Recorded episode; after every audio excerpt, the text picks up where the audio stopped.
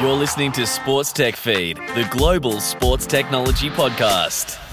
Hello and welcome to Sports Tech Feed. I'm your host, Thomas Loams. Great to have you join us again this week. On today's show, we have Matilda Sung from Ludus Capital. Welcome to the show, Matilda. Thanks so much, Thomas, for having me. So, can you just, as a bit of a, a starting point, outline a bit about your investment thesis at Ludus and then a little bit of background to, to you personally as well? Yeah, absolutely. So Ludus Capital is a early stage investment fund, and we like to focus on companies, seed companies that are at the intersection of what we say sports, technology, and media entertainment. Uh, what that means, you know, double click into that, that's pretty much anything and everything under what we call the sports tech umbrella. And for us, and, and you may have had, had variety of different definitions in terms of what is sports tech. But for us, we're really looking at all types of technologies, mostly software, but some hardware.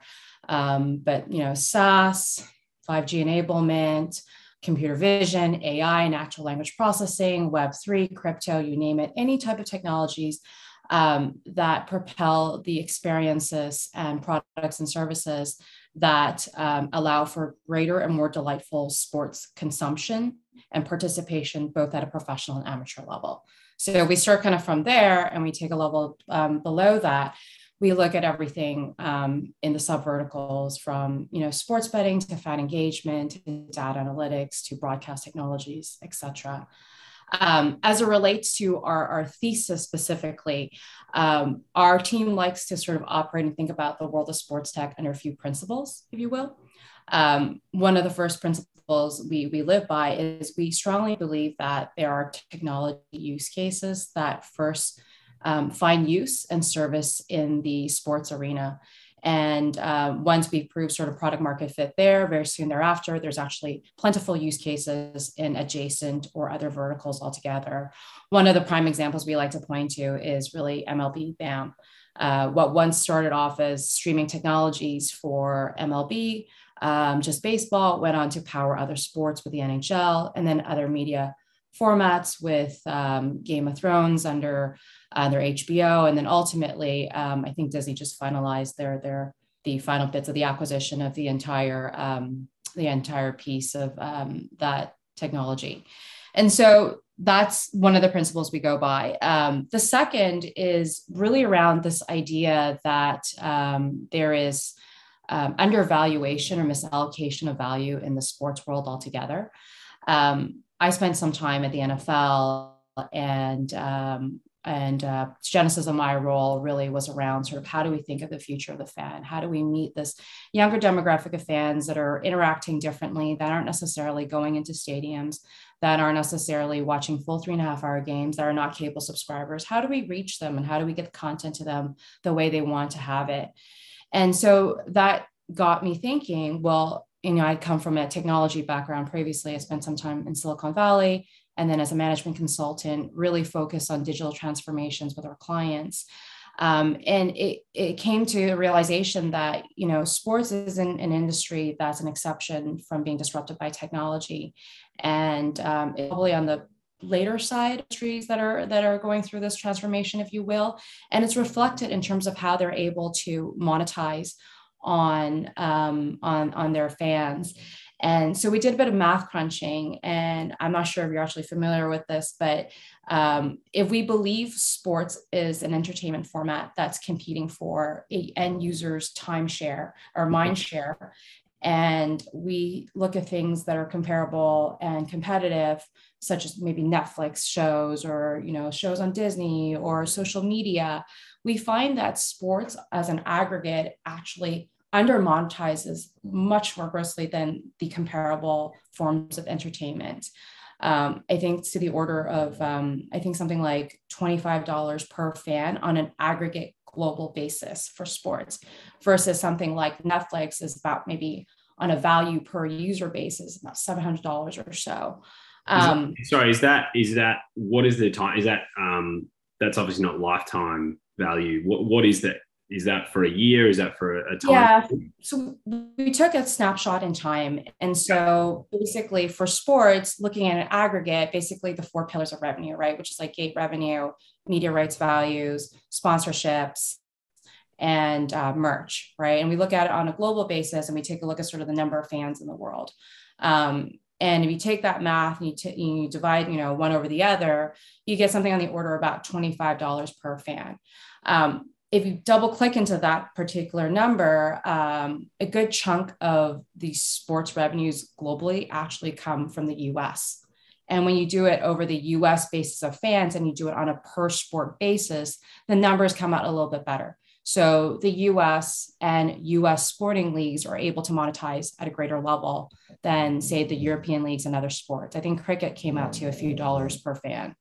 Um, but then we take a macro view. Well, why is it monetizing so much lower than, say, a Netflix or a Twitch or an Instagram or a Twitter? right? And I kind of go back to our Silicon Valley days where there's just this fervent focus on serving the customer and providing this stellar experience that's frictionless, that's seamless, that you don't even have to think. And it's so delightful. And I would argue that five, seven years ago, that out yet for for the new fan, the new emerging fan that's very much digital first, if you will.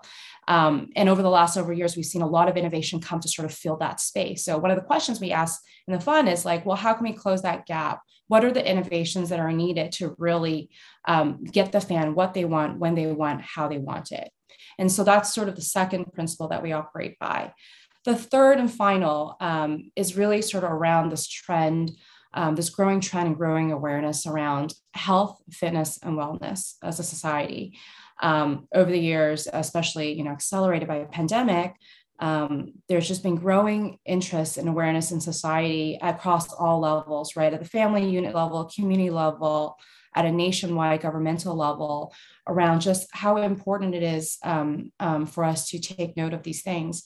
Um, and we feel sports um, with elite athletes really play a strong role in this in this space um, as role models as visionaries in terms of how we think to incorporate certain habits behaviors the way we think the way we do to really accelerate sort of how how we are on a health and wellness on a daily basis. So um, that that sort of belief set sort of guides some of the things that we've been looking at of recent um, so our thesis is really centered around a few of these principles. And when we go from there, we, we like to, we like to look at companies, um, you know, more tactically at a seed stage um, that have a MVP of sorts, have established some degree of product market fit, um, and that serves um, that serves fans across the parameters I mentioned.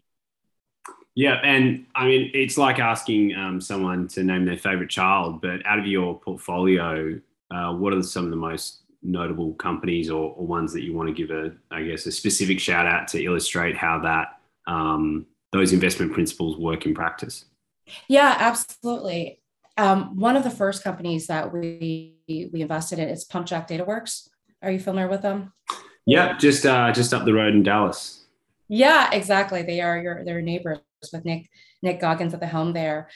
Um, they play to our, our, our second, our first and second principle. So they are in the business of basically effective um, er- erecting sort of a business intelligence um, unit for sports teams and leagues at um, a really efficient way. And they've proved that with a number of teams, the Mavs, Inter Miami, to name just a few in the US. Um, and what they've done um, is really uh, position their clients to be able to have a truly intimate view of who their fans are.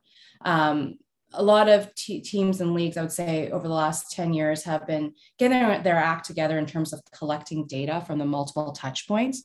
And I think maybe five years ago, I would say, they started taking this data and cleaning it up, if you will, and being able to see it from a singular view.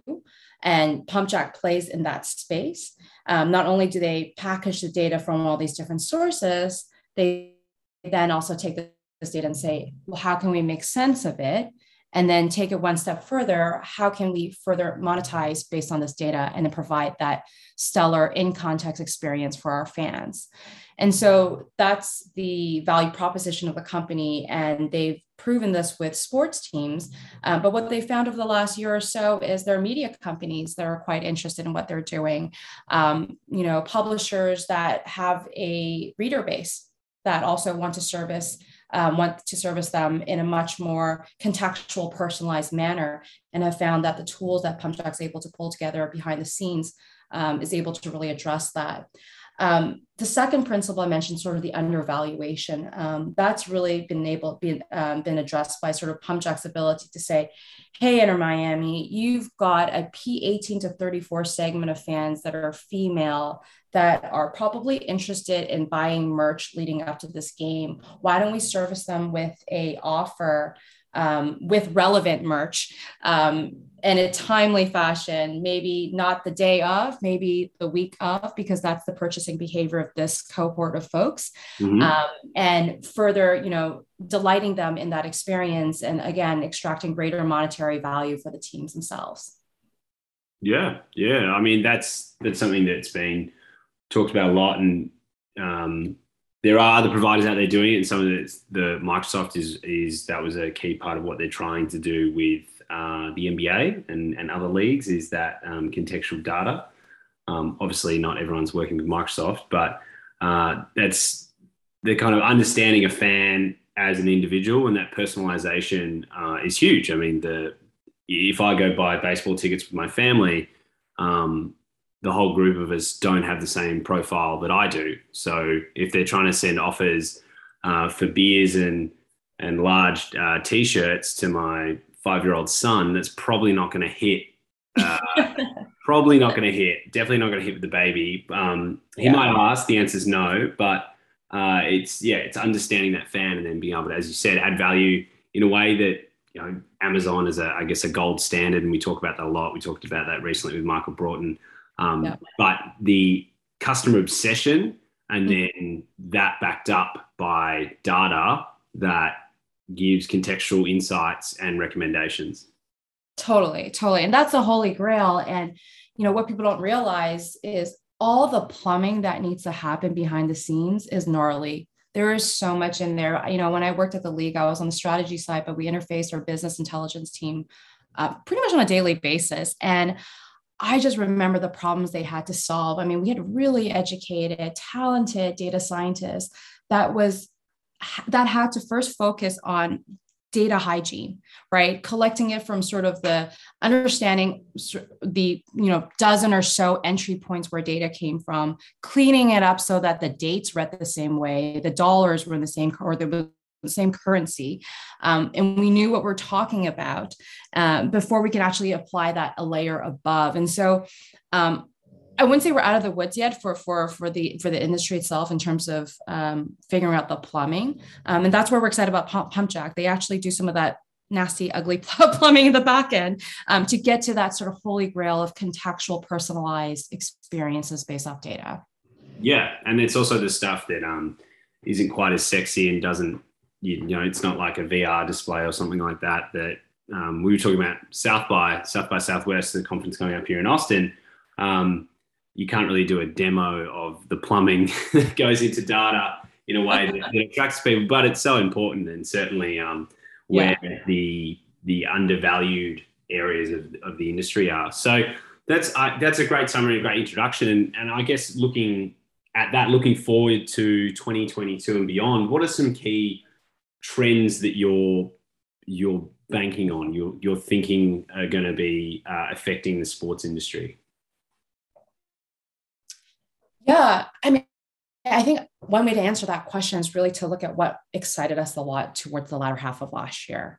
Um, I think first and foremost uh, is the inter- intersection of Web3 technologies and um, ultimately fan engagement experiences. We saw a lot of really interesting and creative activations last year. Um, it's still a bit of a um, there, there, there's a lot of ideas. Not all of them are great, um, but it's been really interesting to track. Sort of um, when I talk about Web three, I'm talking about blockchain, crypto, tokens, NFTs, fan tokens, um, DAOs, DApps, etc., and how they play to the different parts of, say, a fan journey. Um, so we're pretty excited about the continued innovation that's going to come out of um, come out of this space. I think what's going to drive um, this piece in the year forward is there's innovation happening in the Web3 space itself, in conjunction of obviously the things that are happening in in, in at an intersection with sports.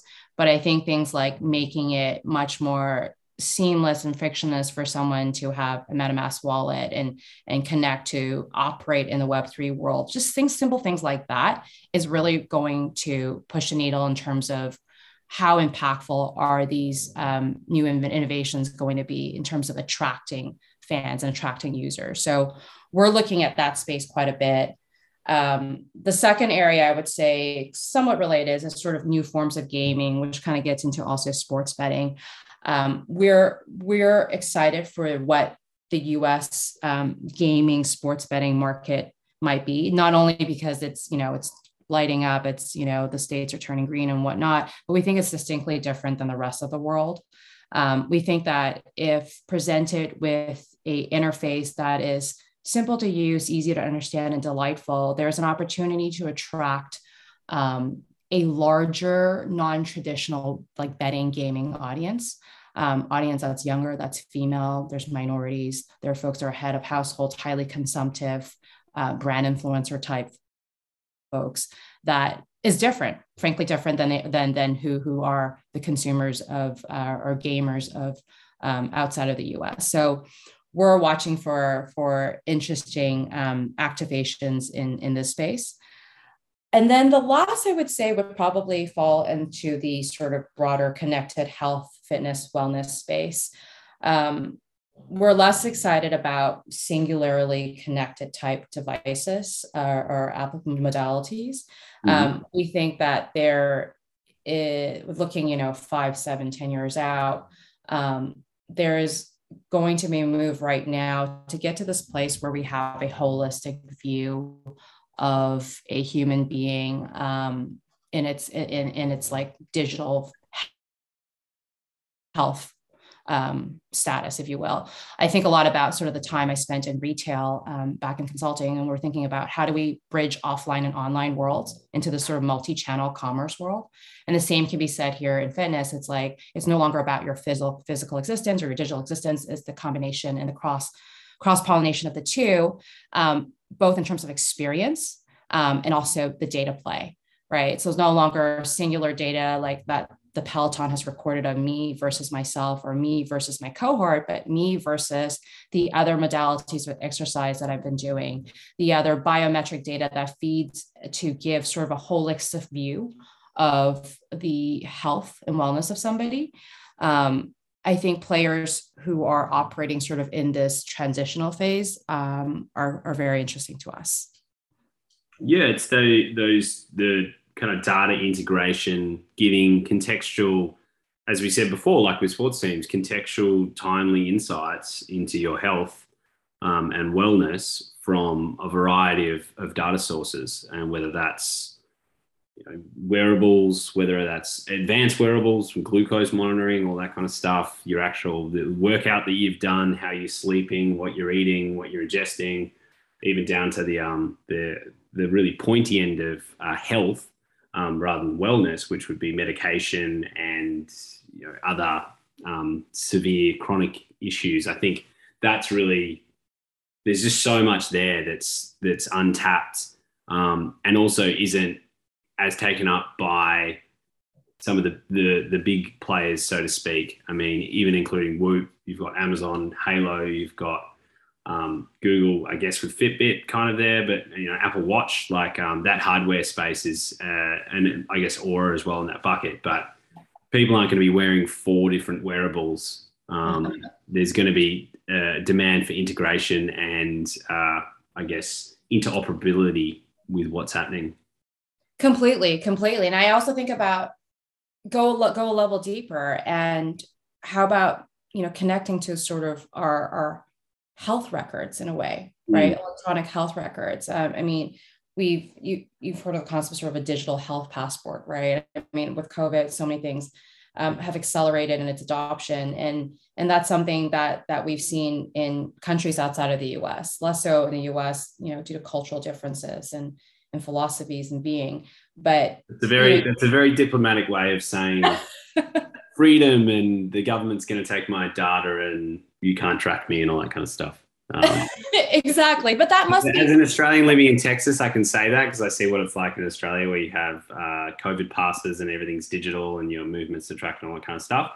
And then Yeah. in Texas, um, speed cameras aren't there because it's a violation of your um, your privacy to have a, a speed camera that would would track you and stuff. So I've seen both worlds, and I and I take your point, but um, I think the, the the nudge, if you can nudge people into the platform by their own will, um, as we've seen with social media and things like Amazon, if it's a beautiful experience, people will happily turn over their data. absolutely completely agree with you. And I'm in California, so I'm going to be a little bit more diplomatic here, right? Uh, but yeah, we provide the value to the consumer. It's going to, you know, that would be the key to sort of winning them over and then offering up more information to provide it, just just I think about implications at insurance levels, right? Um, with with with medicine, preventive measures, and um, so the, the opportunities are great. I think we're still very early in all this, and there's an opportunity for for innovations in the sports tech space to make a dent and and to sort of like open up, like provide pave the vision for what what it could be and what we could do for humankind altogether. And so, looking at the US in particular as one of the most, one of the biggest but uh, most unwieldy healthcare markets in the world, um, and probably one of the most inefficient. Um, what, where do you think the drive is going to be? Is, is it from individuals taking control of their own health journey, or is it actually going to come from um, external sources or third parties, I guess, in the industry looking for efficiencies? And by that I mean employers that have to pay a lot of money for health benefits for their employees. If their employees are healthier, then there's an actual direct line of, of cost benefit. The insurance rates are going to be lower. Their employees aren't going to be out sick as much, stuff like that. Um, and then the insurance providers themselves, uh, as we've seen in, say, uh, driving, it's quite common. You can you can uh, either through an app or a device installed in your car show that you are a safe driver through data and then get a discount on your insurance is it one of those things that it's it's going to be them pushing that for efficiencies if you show how healthy you are through your connected device or whatever other um, tool you're using to track your health and wellness um, and then you get a discount on your insurance is it going to be that way or is it more people going i, I just want to be healthier I think it's going to be a combination of both, right? We live Yeah. in a nation that have such broad spectrum of, of ways of thinking. I, I have to think that there are going to be people who ascribe to both sides of what you've just described here. Um, but then to answer sort of your question, what's going to drive the greater efficiencies in the market? Honestly, it's going to be technology and and the space that we're operating in, um, maybe shepherded by the larger tech companies that I wouldn't say take risks, but usually take the first steps in, in trying things like this and demonstrating value and demonstrating impact to humankind that then gets to over to Capitol Hill and makes a difference there. Um, so, so is it conceivable that we find a company? I mean, I think I, was, I think about finance world. Remember SoFi, the company that sort of Yeah. looked at different sets of criteria beyond your traditional banking criteria in terms of how to issue loans to folks, right? Um, the same can be said sort of in the health space and many implications beyond just insurance but sort of you know when and what kinds of doctors to see what type of preventive medicine to take and preventive measures to take um, for disease management and, and control and and th- i think it's going to take innovation to offer delight and successful metrics to a you know a cohort of of uh, users and consumers that gets the attention of a larger company. Um, maybe it's a tech company, maybe it's a larger um, pharma, healthcare management type company that bubbles up and gets the attention of, of, of folks above. Um, but I think it's it's going to be ground up innovation um, that that leads the way, propelled by by the big players who typically um, um, push in this space.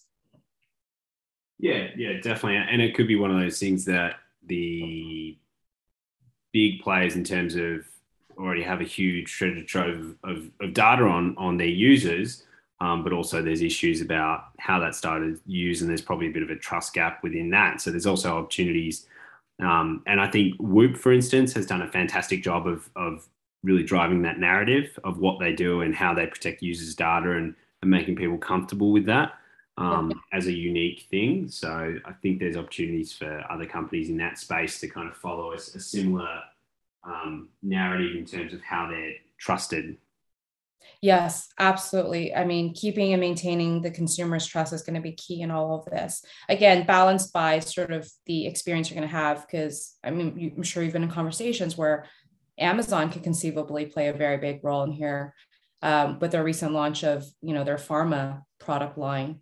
Um, them being discussions of potential acquirers for something like Peloton. Um, they have, and obviously they're huge commerce business um, it, it wouldn't be surprising to us if we see one day where an Amazon comes in and sort of connects the dots for for everybody. And again, also providing that stellar experience where maybe people then don't care as much about giving their data there. Yeah, it's, that's definitely one to one to watch. And um, the mention of Peloton is this uh, fantastic segue into my next question, Matilda. Thank you so much. And this is one of my favorite ones. What is the most overhyped or overblown sectors of the industry. So I guess we just looked forwards. Looking back, what's kind of what's been a fizzer, or is or is you know fizz is maybe a strong word, but maybe hasn't lived up to exactly where it was uh, where it was meant to be at this point. Yeah, I don't know. Like it's verticals that haven't lived up as much as it's verticals that have moved off the radar of VCs, perhaps. Um, they're in its next phase, if you if you will. Um, and, and I and you know what I mean by that is, are, are, verticals that were really exciting maybe two three years ago. A lot of great innovation, a lot of great companies coming in, and now it's moved to a point where they're starting to be M and A. Um, light M&A activity across these companies, um, larger companies coming in, acquiring or acquiring services of these companies. Um, that's an area, those are areas that where we're less interested in. Um, examples of that would be, I used to call this sort of the interactive overlay technologies. Um, I think going into pandemic, we saw a lot of companies coming in to say, well, how can we superimpose different experiences on live or on demand content to further engage the user, right? So there are things where people could interact with each other, people could be presented with stats from from the league people could place bets people could game people could set their lineups all that kind of stuff right i, I think we've seen um, saturation in that space um, and teams clubs federations have sort of picked the folks that they're going to work with either through acquisition acquire or partnership yep um, so we're less interested in that um, that's one area. Um, another area, going you know back to your point of Peloton, is uh, we're less excited about singularly connected fitness um, devices, if you will. Uh, we mentioned just now, right? We talked extensively about sort of this move towards a holistic type experience, and so um, we are more interested in plays that tap into two or more modalities, if you will. Um, and then last but not least, referencing sort of the article that we both contributed to um, in Sports Pro is, is NFTs. Um, we are long NFTs overall um, from the Ludus side. Uh, we do think that NFTs for the sake of minting NFTs, unless you are Banksy or a really well-known artist, um, is is is going to fall flat. It really needs to have um, a very strong set of utility levers attached to it, whether it's to buy something, access something, use something, um, get hold of something, play something, earn something. Um, unless those verbs are attached to that NFT, um, we are going to be less excited about it overall. Yeah, the uh, the digital collectible was the most apparent and obvious uh, application to sports, seeing where it came from as kind of coming through the art world first and then into sports and going, well, we've got these digital assets, whether that's a you know a player highlight or a player themselves. Um, let's just mint as an NFT. Kind of that went, and then people were left asking, all right, well, what is, is that it essentially? Um, and obviously, once yeah. you if you have that as a highlight um, of your player at a, at, a, at an individual player, at a, at a team level, at, at a league level, once that's minted, that's the point. It's a non-fungible token. That's that ship has sailed. You can't just come back and go, oh well, actually, we're gonna next year we're gonna go mint the the championship highlights from 10 years ago that we've already done. Well, you could do that again, but what's the value of that going to be if you just keep doing that, kind of keep printing the same one? The, the whole idea of a lot of this is scarcity and things like that. So I think some of those were excited, but not particularly well thought through.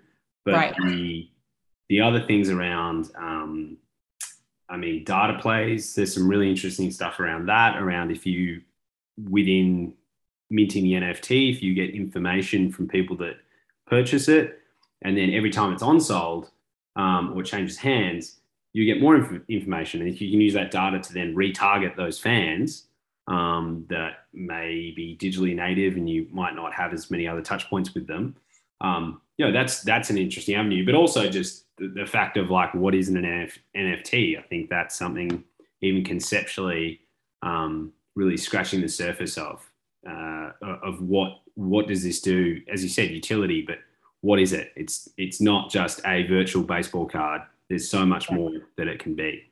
Right. And the, the activation that you just mentioned, that specific utility factor of that NFT, where um, more, it almost sounds like a puzzle, right? It's a game. And so that's an area we're excited about. NFTs that have figured out this ability to build a community and deepen the community and get people to keep coming back.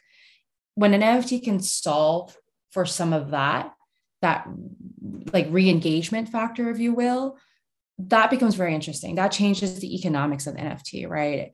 Um, you know, a collectible, yes, it has, you know, appreciable valuable over time and whatnot, but but this other factor that you can get people to do something because of it and to keep coming back to do it that's that's really interesting and that adds another dimension to it so going back to sort of this thread it's not a single dimension kind of thing there's going to be a dimensionalized existence to nfts that we're keeping our eyes out and an open for yeah yeah definitely and that's a that's a good point to kind of jump into some thoughts on web3 impact on sports. Are we where are we going with this, and and how far away are we from it being, I guess, core to these businesses? Will it ever be core to these businesses? Is it is it sports still thinks they're immune from digital transformation? I think is is that's an uncontroversial statement generally, but um, like, what's the kind of the timeline for this? Yeah, actually, you know, I've got a great story I just want to share quickly. Um, I uh, my neighbor friends are part owners for LAF, LAFC, and I remember being over at their house years ago before pandemic. Uh, for drinks. And I remember Mike was super excited. He's like, Hey, you know, we're so excited to be like one of 25 owners of LAFC. And guess what? Like, they're actually allowing us to like be influential in certain things like um, you know locker room colors team chants uniforms all that fun stuff. I love how we're getting involved that way. And i go okay well that's great. How are they doing that mike? Um, i don't know. Someone in the office like gave us a call and like asked us these questions. And i was like and where did where did those answers go? I don't know. It's probably some excel spreadsheet and then they tabulated the votes and and and, and we made decisions that way. And and I remember kind of thinking, oh, okay, well, that sounds really laborious. I feel bad for the person who has to go call everybody up and, and ask these questions on a regular basis to keep the ownership and fan base enticed. And so fast forward to pandemic, and you've got companies like Chiliz and Socios that have figured out how to access a large, large community of fans at the far ends of, of, of a particular team's reach and be able to very efficiently create an economy and a community around how they can have access and, and, and closeness to a team and also provide input to some of these things and have the team get value out of that as well. Um, and I bring this story up because it's that to me is sort of evidence that what we're seeing right now isn't passing. It's really here to stay. It's an evolution of it's digital transformation at its best. Um, we are digitizing what we've done previously, you know, by pen and paper manually over phone to things um, via Web3 technologies that allow us to access a much larger set of, mar- a much larger market in a much more efficient way. Um, so anyways, I like to tell that story because for me, it was like, wow, kind of a turning point in, in seeing sort of mm. the lasting effects of digital transformation.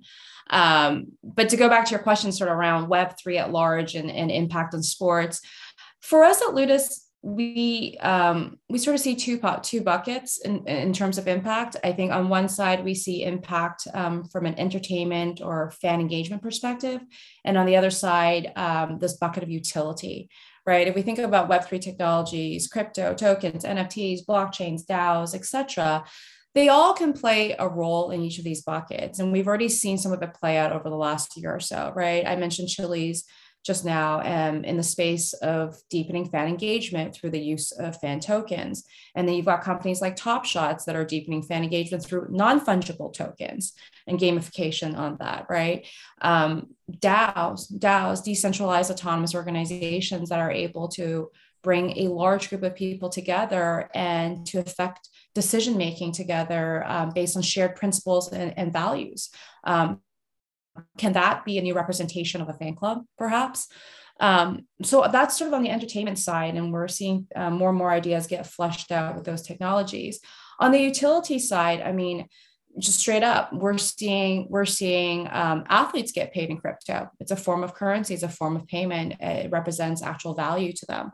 Um, we're seeing blockchain play a role in sports betting as a um, you know as a ledger and source of truth, um, as a means of affecting and settling a bet um, via smart contracts. We're seeing blockchain play into sort of peer-to-peer sports betting. Um, and um, you can also see DAOs as a form of management for for for fans from more utility perspective. Not to mention ticketing, lots of stuff that could be happening in ticketing resale space, um, and in sort of solving some of the pain points that have really um, labored the secondary market there over the years. Um, so we think there are actually a lot of use cases where Web three can can make a difference. Um, where are we at right now? Pretty early pretty early, I would say. Um, I think what's going to drive um, further adoption is, is, what I mentioned earlier, um, is just making Web3 much more accessible to the general public. And that's outside of sports, right? That's on sort of Web3 community to do. Um, and, and, once we sort of see that, um, we'll start accelerating an adoption. Um, but overall, we are along Web3 and, and its lasting effects on, on sports at large. Yeah, definitely. There's there's some stuff that just, although sports is, um, as I said, not immune to digital transformation, even though it sometimes thinks it is. At the same time, there's also stuff that's just outside the realm of sports uh, sphere of influence um, in terms of this technology, how it's growing and how quickly it's growing, and how it's kind of ironing out the kinks, so to speak, um, and working through some of the issues that are stopping or holding people back from getting involved in it. But certainly, in terms of uh, some of those examples that you mentioned um, with crypto fan tokens, um, you know, Top Shot, uh, Flow, which is also Dapper Labs trying to, uh, what was the, the headline I saw the other day? It was trying to make a blockchain for the for normies. Yeah. Uh, the NFT for normies is, is basically their mission. Is that is just going out and going, how do we how do we make this available to everyone? So it's not this kind of slightly scary um, Brave New World, but how do we get it into the hands of, of everyday people and, and obviously everyday fans as well? Absolutely. Absolutely. I think if people don't even need to understand sort of behind the scenes onboarding, right? I mentioned the MetaMask wallet and hooking that up and going through the multitude of steps that need to be had um, and hiding all of that like an Amazon checkout buy now process that would be one of the driving factors for sure. Yeah, definitely. It's I think just in the information technology age and in Web three, as part of that is probably a bit more explaining what's happening. Whereas we think about um, uh, Web two, no one has any idea how Wi-Fi works generally. There's obviously people that work within that. Yes, I don't true. know. I don't know how my phone works. I don't know any of this. And it's you know, the joke is if you went back in time, you would actually have zero knowledge because you don't understand how the world around you works but that is a sign of technology working well is that it is seamless for the experience. And I think that's something as well, is because Web3 is un- unfolding in front of our eyes, um, and each new development, um, as it's kind of being built, um, sometimes there's a yeah a uh, a compulsion, I think, for people working in technology to go come over and look at this thing I'm working, and really what the user doesn't want to see um, the sausage get made. They just want to see the end result. Absolutely, absolutely, and you know, I, I'm 100% on that. You know, one thing I will caveat, one of the observations that we're making and talking a lot about internally is is serving the different segments of fans across the different demographics, right? Um, I am on the edge of being a millennial, edge, edge, I should say. And I have a view of what makes a delightful experience. And I mentioned to you, seamless, frictionless. I don't have to think, right? It's one, one step, one go. And I like, I like things that are really beautiful UIs and really intuitive and, and whatnot. And that's the era that I grew up in. Um, but if we sort of look at the Gen Zs and we look at the younger generations, um, they have a higher tolerance for these things.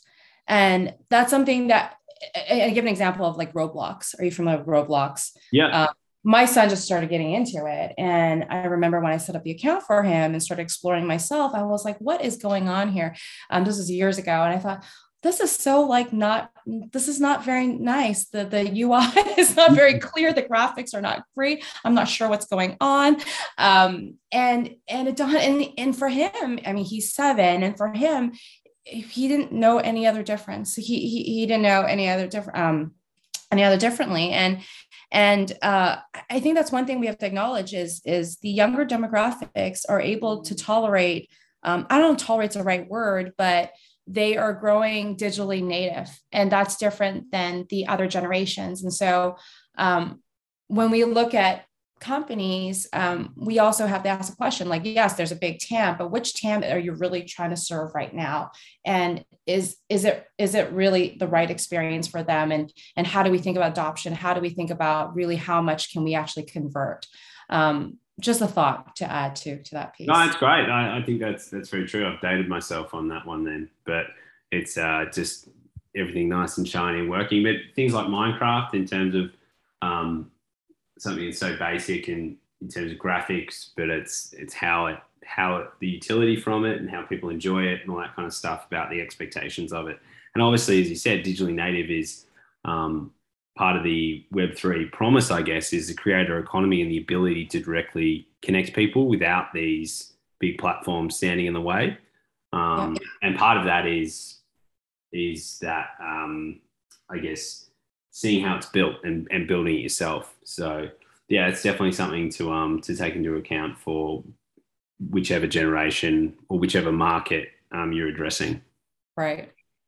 Great. Well, thank you so much for your time, Matilda. I've got one last question before we go. And we ask all our guests this to uh, bring it back to what we're talking about, which is obviously the passion um, excitement around the sports industry and, and sports as a as just something that is is so different to, to anything else in our lives. And what is your favorite sporting moment of all time? Great question. I'm going to go take it to the beginning. Um, my first um, American sporting event, which just so happens to be an NFL football game. Uh, my now husband, then boyfriend, I think was trying to impress me. Um, he took me back home. He's from Potomac, Maryland, and he's a diehard Redskins, or I should say, Commanders yep. fan. um, he took me to, I think it was Landover. That's where it's at FedEx Field. Oh um, yeah, I've been there. It's, it's uh, wouldn't say it's one of the prettiest stadiums I've, I've ever oh, I'm so glad you say this because as I go back and I think you know, he's trying to impress me because his parents had season tickets and I was expecting a different user experience. Um, but what, time of year was it? What's that? It was it was October. It was cold. It was getting okay, cold. Yeah, yeah um, in January, so that was that was something else. Yeah, yeah, yeah. Also, still very cold. Um, they were playing. I want to say Dallas. Um, it was, it, and it was. I think Tony Tony Romo was quarterback then for Dallas, and I think it might have been like Mark Brunell for for the Redskins. But I, I think for me, it was my first American sporting event. I think up until this point, I, you know, gone to a couple Wimbledon games. I grew up in Canada. I went to Canucks games. I didn't grow up in a sports household. I was in a very much an arts humanities household. Um, and I go to this game and I was just blown away by the energy. Um, just the fervency of everyone around me and the variability of all the types of people around me. Um, and mind you, I had just moved to the US um, maybe months ago, uh, a few months ago. And um, it was just great uh, just to see people of all ages, types, um, backgrounds getting so excited the rivalry, the camaraderie, the chatter. I want to say, like, I heard every type of conversation. Um, you know, people placing like bets with their friends, to dads teaching their kids something, to I think like even some of the folks talking about the entertainment. I think Tony Romo was dating um, Jessica Simpson was it back then, and people there were just all types of chatter, and it was so new to me, and I was just so blown away by the energy, and never would I have thought at that point ten years later, this is back in like 2005 or something like that. Um, 10 years later, that I would be working for the NFL myself. And so um, I don't know if that kind of seeded in me um, the excitement and seeing sort of this community, this ecosystem there, um, the future that I would have had. But um, I think of that that experience fondly. That that is great, and that's great to to draw. I guess that that line from that moment to to working in the NFL and that is the, the passionate fan experience. I mean, my one uh, experience at FedEx Field was was similar. It was one of the first. Um, I think it was the first NFL game I ever went to, and we were in the very very back row. It was well below freezing. Um, and just miserable, maybe like drizzling and stuff. But just the stadium was those upper echelons were full. People were just loving it and and so enthusiastic about their team and um, just yeah, the passion, the passion for it um, really sticks with me as well. So yeah. thank you so much, Matilda, for uh, sharing your expertise on on Sports Tech Feed. It's been great to have you on the show, and uh, we will follow along your portfolio companies uh, with with a lot of interest. Thank you so much, Thomas, for having me.